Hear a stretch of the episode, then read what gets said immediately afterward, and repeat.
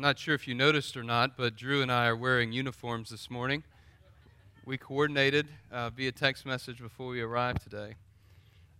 Just had to state the obvious.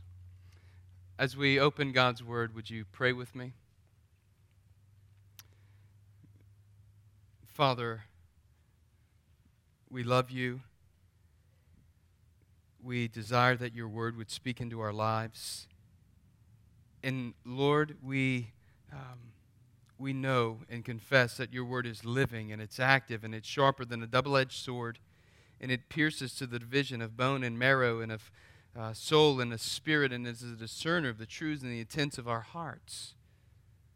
And so, God, as we are laid open this morning before your word, we ask that you would speak to us.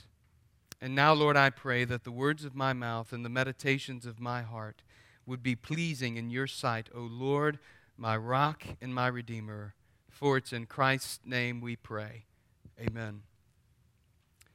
The title of the message this morning is A Portrait of Intimacy with God. and it's found in Psalm 139. This is a f- familiar psalm for many. Uh, but this psalm speaks about God and his knowledge of who we are, his intimacy, his intimate knowledge of us as individuals, as people. And so this morning, before we jump into the text, I, I want us to first begin by reading in verse 1 through verse 24. So if you found your place in Psalm 139, would you let it be known by saying amen? Follow along as I read. O Lord, you have searched me and known me. You know when I sit down and when I rise up. You discern my thoughts from afar. You search out my path and my lying down and are acquainted with all my ways. Even before a word is on my tongue, behold, O Lord, you know it altogether. You hem me in behind and, and before, and lay your hand upon me. Such knowledge is too wonderful for me. It is high, I cannot attain it. Where shall I go from your spirit, or, or where shall I flee from your presence? If I ascend to heaven, you are there. If I make my bed in Sheol, you are there. If I take the wings of the morning and dwell in the uttermost parts of the sea, even there your hand shall lead me, and your right hand shall hold me. If I say, Surely the darkness shall cover me, and the light about me be night. Even the darkness is not dark to you. The night is as bright as the day, for darkness is as light with you. For you formed my inward parts. You knitted me together in my mother's womb. I praise you, for I'm fearfully and wonderfully made. Wonderful are your works. My soul knows it very well. My frame was not hidden from you when I was being made in secret, intricately woven in the depths of the earth. Your eyes saw my unformed substance. In your book were written, every one of them, the days that were formed for me, when as yet there were none of them. How precious to me are your thoughts, O God! How vast the sum of them! If I would count them, they are more than the sand. I awake and I'm still with you. Oh, that you would slay the wicked, O God. O men of blood, depart from me. They speak against you with malicious intent. Your enemies take your name in vain. Do I not hate those who hate you, O Lord? And do I not loathe those who rise up against you? I hate them with complete hatred. I count them my enemies. Search me O God, and know my heart. Try me and know my thoughts, and see if there be any grievous way in me, and lead me in the way everlasting. You know, there's great comfort in being known completely by someone and then having that person still care for you in return, right? I mean, there, there's great comfort in that. Because when someone truly knows us, they know all about us, they know everything about us, and yet they still care for us. That's a comforting thing. I submit to you that that's an environment where, where shame perishes or, or, or, or, or runs away, where one can be free to live and, uh, and, and enjoy the comforts of this thing called intimacy. Intimacy, not having to worry about someone knowing you and not loving you. Intimacy, it's this relational aspect that we have with one another, with significant others in our lives. And ultimately, what I want us to see in this psalm, it is a relational aspect that we are to enjoy between ourselves and God, or between God and His creation. I remember early on in my ministry when a brother in Christ who had been on mission trips with me, uh, and he was a friend, he, he showed up in my office one Sunday afternoon as I was preparing for evening worship. He stood in my doorway with an intense look on his face, and I could tell that something was wrong. And so I said, Come sit down, let's talk. He said, No, I'm not going to be staying. So I approached him and said, what, What's wrong? What's going on? And as I approached him, his eyes kind of turned cold and he had this stare in his face. He was gleaning at me. And he looked at me and he pointed and he said, You have a wicked heart. And I was stunned into silence. I didn't know what to say in response to him. I never had anyone tell me that face to face, you've got a wicked heart. Now, if you don't know, the most vulnerable time in a preacher's life is the 24 hour time frame just after he has finished preaching before the congregation. And this fit well within that window, only a few hours after Sunday morning service. And so, in my silence, I thought of about 15 different things that I wanted to say to him.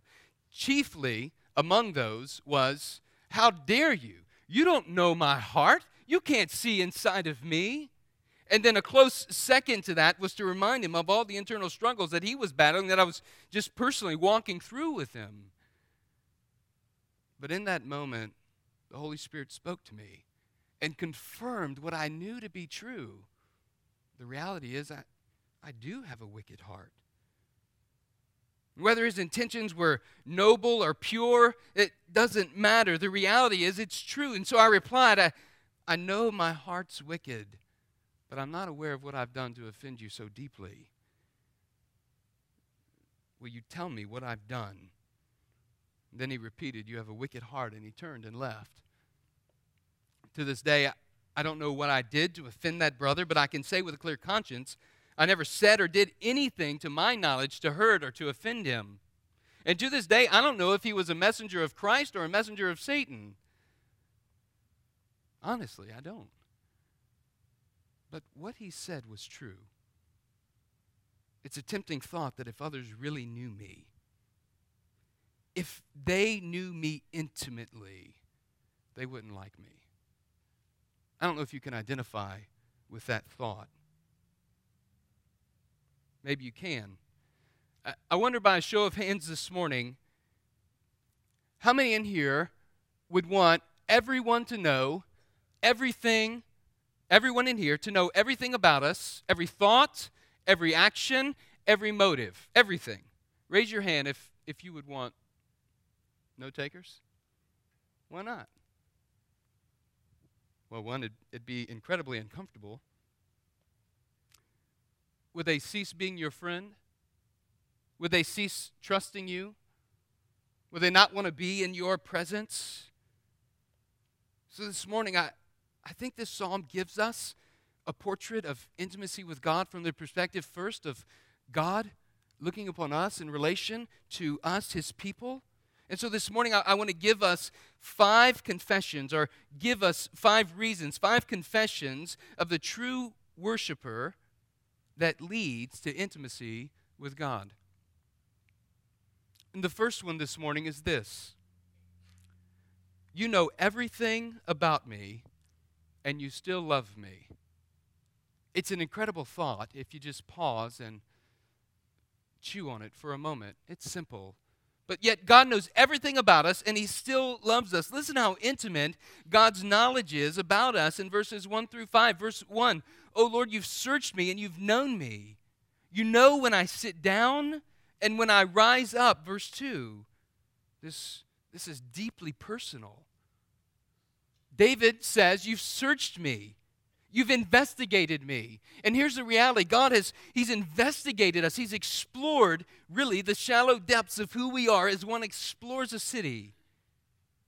He sees the heart of the individual. Our hearts are uncovered in His presence. He knows the most foundational convictions of who we are.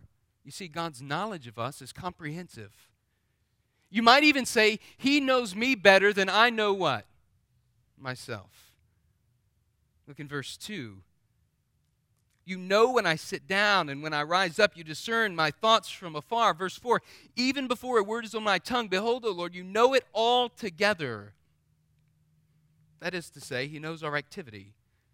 He knows when I sit and when I rise. He understands my thoughts. He discerns my thoughts from afar. He understands my thoughts even before I fully thought them, is what David is confessing here in verse 4 even before a word is on my tongue, He knows how we can be self deceived about our own convictions.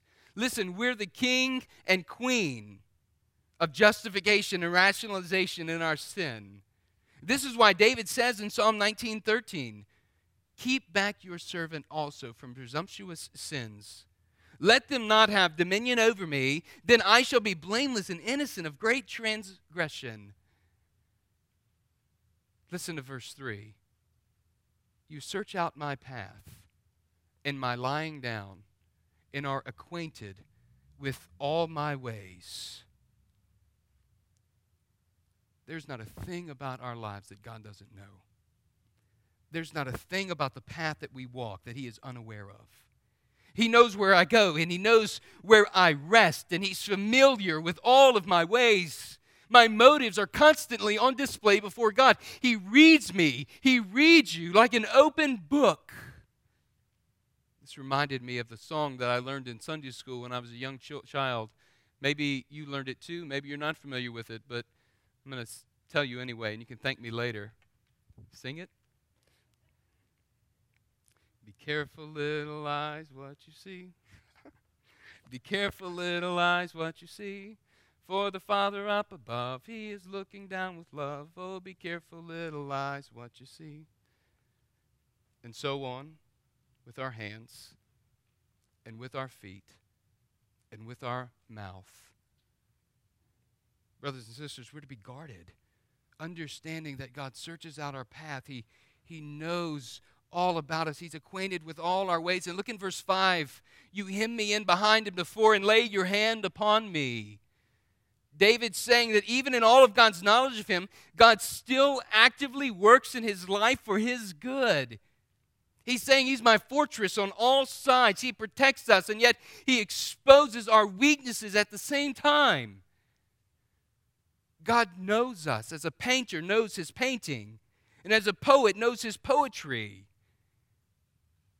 We're open before him. But not only is this deeply personal, for King David. It's deeply humbling at the same time. Look in verse 6. Such knowledge is too wonderful for me. It's too high. I cannot attain it. I believe Paul was equally stunned by an awareness of God's awesome sovereignty when he wrote in Romans 11:33, "Oh the depth of the riches and wisdom and knowledge of God. How unsearchable are his judgments and how inscrutable his ways. You see, he not only knows us as creator, but get this. He knows us because in the person of Jesus Christ, he became like us and he identified with us. You see, he understands our weaknesses. Jesus became flesh, taking upon himself the form of man, as scripture says the miracle of the incarnation points us to see that God, our Creator, knows us so well that He knew there was only one way to redeem man from the fallen sinful nature that's inherent within us. So God sought us out. He sought us out to restore the intimacy that He desired with us in creation, right? You know when I sit down, when I rise up, you discern my thoughts from afar. You're acquainted with all of my ways. And He did this so that He did this through God the Son. Jesus became the sacrificial lamb, as we sang about earlier, to redeem us from sin. And in so doing, he, Jesus, satisfied our sin debt before God the Father.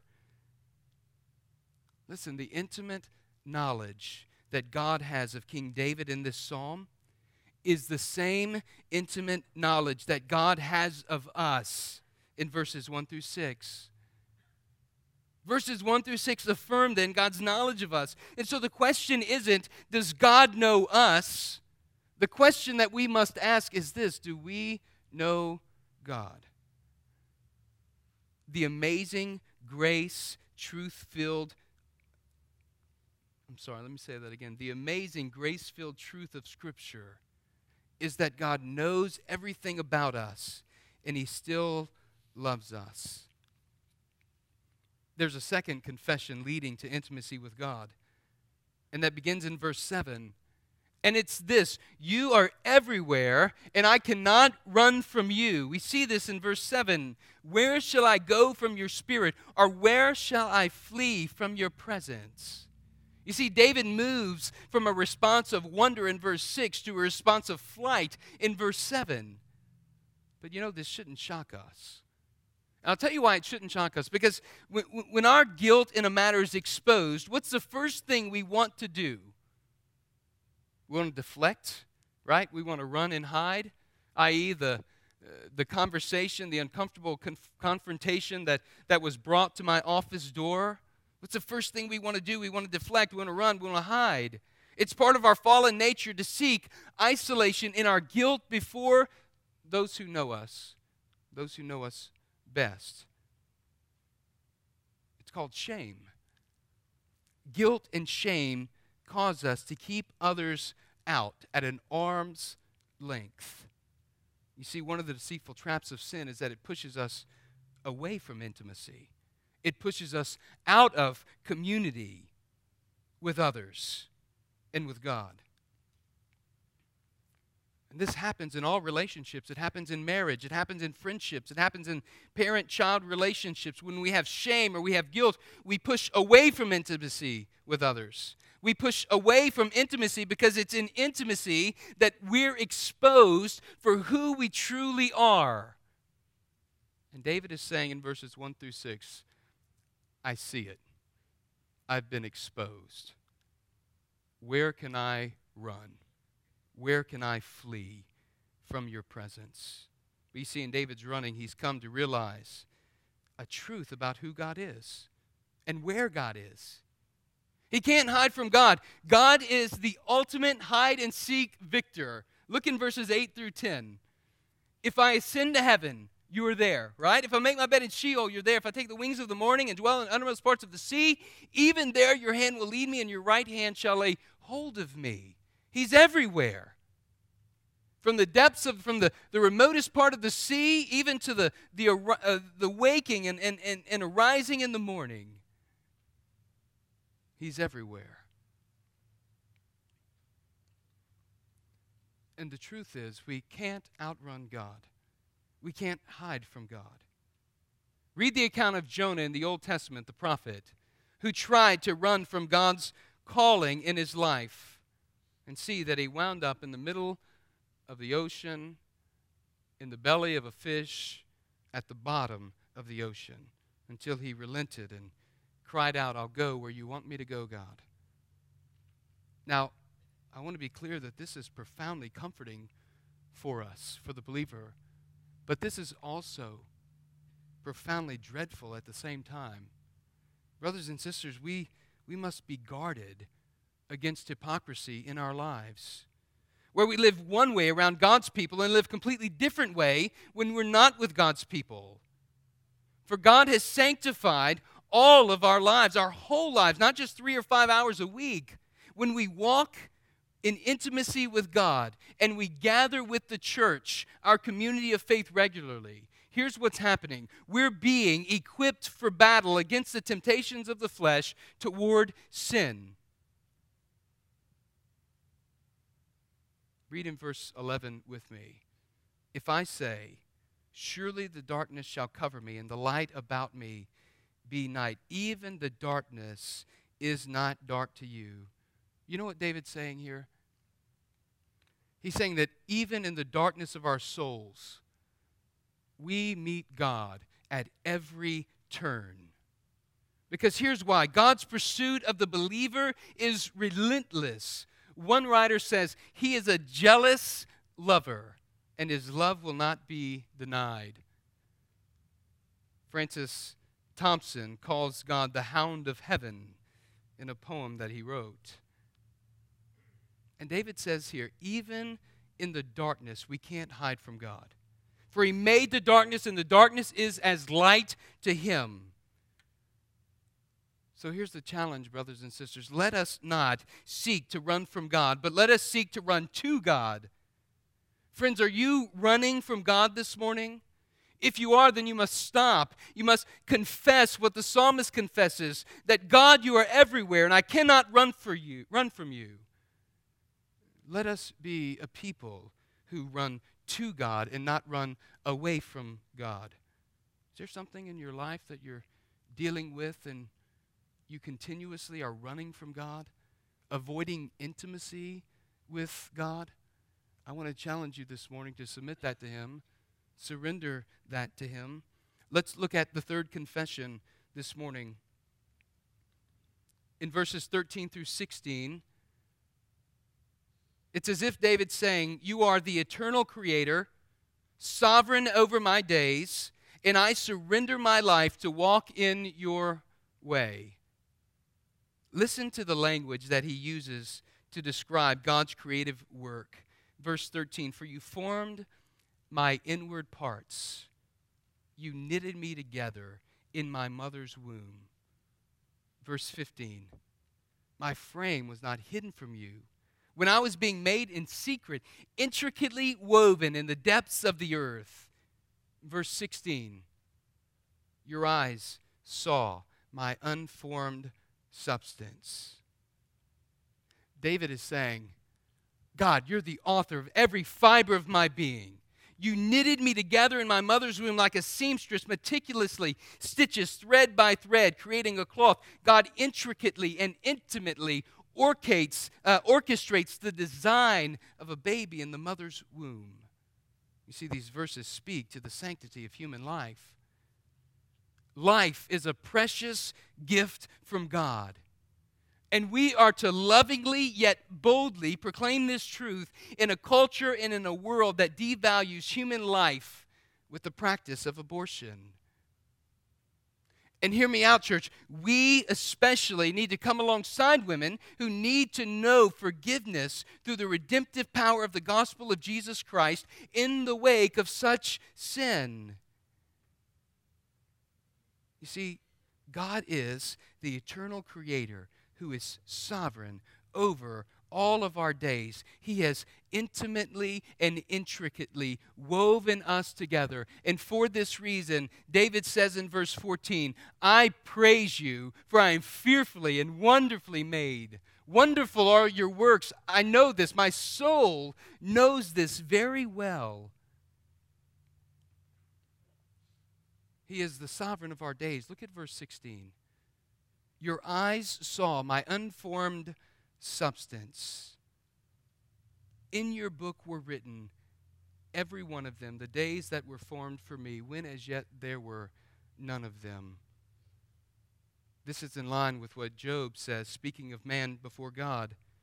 His days are determined, and the number of his months is with you, and you have appointed his limits, and he cannot pass.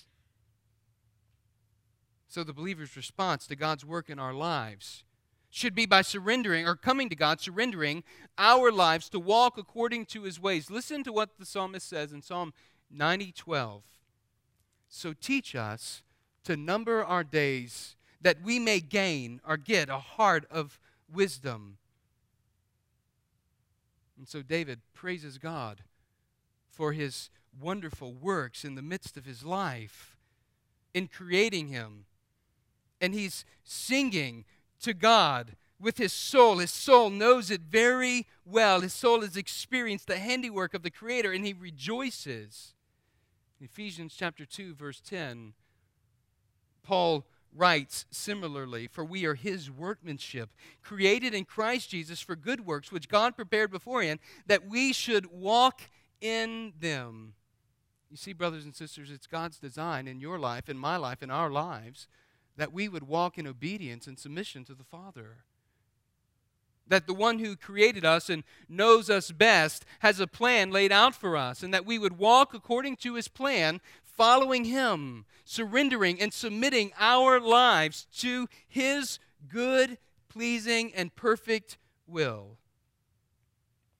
I want to ask you this morning are you surrendered to walk according to his ways? As creator of your life, God knows you. Hear me out. God knows you, God loves you, and he wants to lead you. And hear this He has provided a way for you to know and to follow Him through Christ, the Lamb who was slain for the sin of man.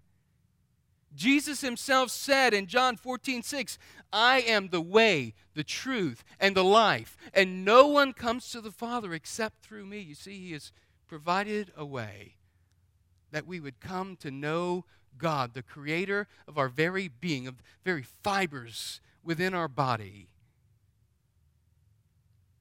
And so, the creator of your life, of my life, knows you, knows me intimately. The question is do we know him? Do you know him? There is a fourth confession in verses 17 through 22. He says, Your ways are precious to me, and I detest those who are against you. You know, this is probably the most difficult, not probably, this is, this is the most difficult portion of the psalm for me. David turns from the greatness of God to the vileness of God's enemies. And we see in verses 17 and 18 that David rejoices in the precious and vast thoughts of God. How precious to me are your thoughts, O God. How vast the sum of them. Because the accounting of God's goodness toward his creation, especially with man, is innumerable. So, this is yet another reason for David to approach God with great wonder. And I think what we see here is that, is that in drawing near to God, we experience intimacy that God so lovingly desires with us as his people. So, for the believer today, this intimacy comes through reading and meditating on God's Word. And so, as we approach God in prayer, we long to hear from him and we long to hear him speak through his word. But verse 19, there's a transition, and this is the most difficult part of the psalm. In verses 19 through 22, we, we encounter some strong words against God's enemies. Verse 19, here's what he says of them Oh, that you would slay the wicked, O God O men of blood, that is, murderers, depart from me. They speak against you with malice, with malicious intent. They're your enemies. They take your name in vain. Verse 21 I hate those. Do I not, do I not hate those who hate you, O Lord? And do I not loathe those who rise up against you? And then he says, I hate them with complete hatred. I count them my enemies. Now, in the New Testament, the Sermon on the Mount, in Matthew chapter 5, verse 22, Jesus says, Love your enemies and pray for those who persecute you. Which one is it? Is David wrong here? Is he in sin? Does Scripture contradict itself here? The answer is no. Scripture doesn't contradict itself. I think what is happening in this passage is, is David's intimacy with God has produced a zeal for God so that he equally zealously opposes those who align themselves against God. For they are first identified as God's enemies in verses 19 through 22. And so he calls on God to bring judgment upon them. They're murderers. They're false witnesses who speak against God. They, they blaspheme God, taking God's name in vain. They're haters of God. And because they've aligned themselves against God, David says that his hatred for them has reached its greatest point of moral outrage. So the question I have is what are we, as New Testament believers, to do with such direction in a passage? And I want to caution us before we jump on the bandwagon of permitting our hatred over enemies and those who do something wrong to us. I want to caution us before we go there to hear these words and not take this text as a justification or a license to exercise hatred towards someone who has done something to us to offend us or to hurt us. So hear me out. Remember what Paul tells the Ephesian church in Ephesians 4:32 that we are to forgive others as God in Christ has forgiven us. And then secondly, 2 Peter 3 9, remember this God is patient with you, not wanting any to perish, but for all to come to repentance. So, in the same manner, I would argue that God has demonstrated patience and forgiveness toward us. Let us also exercise that patience and forgiveness, the spirit of forbearance, toward others and on behalf of others. But there will be those who actively oppose God and oppose the message of the gospel. And I think there's another place in the New Testament where we can see an illustration of how the Apostle Paul demonstrates a Christ centered response in the midst of that sort of circumstance or situation. In 2 Timothy chapter 4, verses 14 and 15, he writes to Timothy, Alexander the coppersmith did me great harm the Lord will repay him according to his deeds. Beware of him yourself, for he strongly opposed our message. In other words, Timothy, be guarded against such people. Hand them over to God and trust them to God. And here's the principle I think we see at work in this text, in this section. As we grow in intimacy with God, our zeal for the Word of God and the things of God will increase, and our detesting of those things which are against God will also increase. And so we see that we are to long for the things of God and yet detest those things which are against God. There is a fifth confession this morning concerning our intimacy with God and it's found in verses 23 and 24. Listen to what he says Search me, O God, and know my heart. Try me and know my thoughts. See if there be any grievous way in me, and lead me in the way everlasting. He says, Search me, try me, purge me, and lead me. Here is the confessional prayer of the child of God who is growing in intimacy with our Lord. Search me, O God. Know me, try me, test my heart, look within me. David invites the Lord to make his presence known in his life. He asks God to evaluate his heart, see if there's anything in him that's grievous, that's in need of of purging. And I want to challenge us this morning. This includes every thought, every action, every motive of the heart. And so I ask you this morning is this your confession before the Lord? Search me. Do you know that God knows you intimately, even better than you know yourself? And listen, while God knows us intimately, we come to know Him intimately when we surrender our lives willingly and obediently to Him.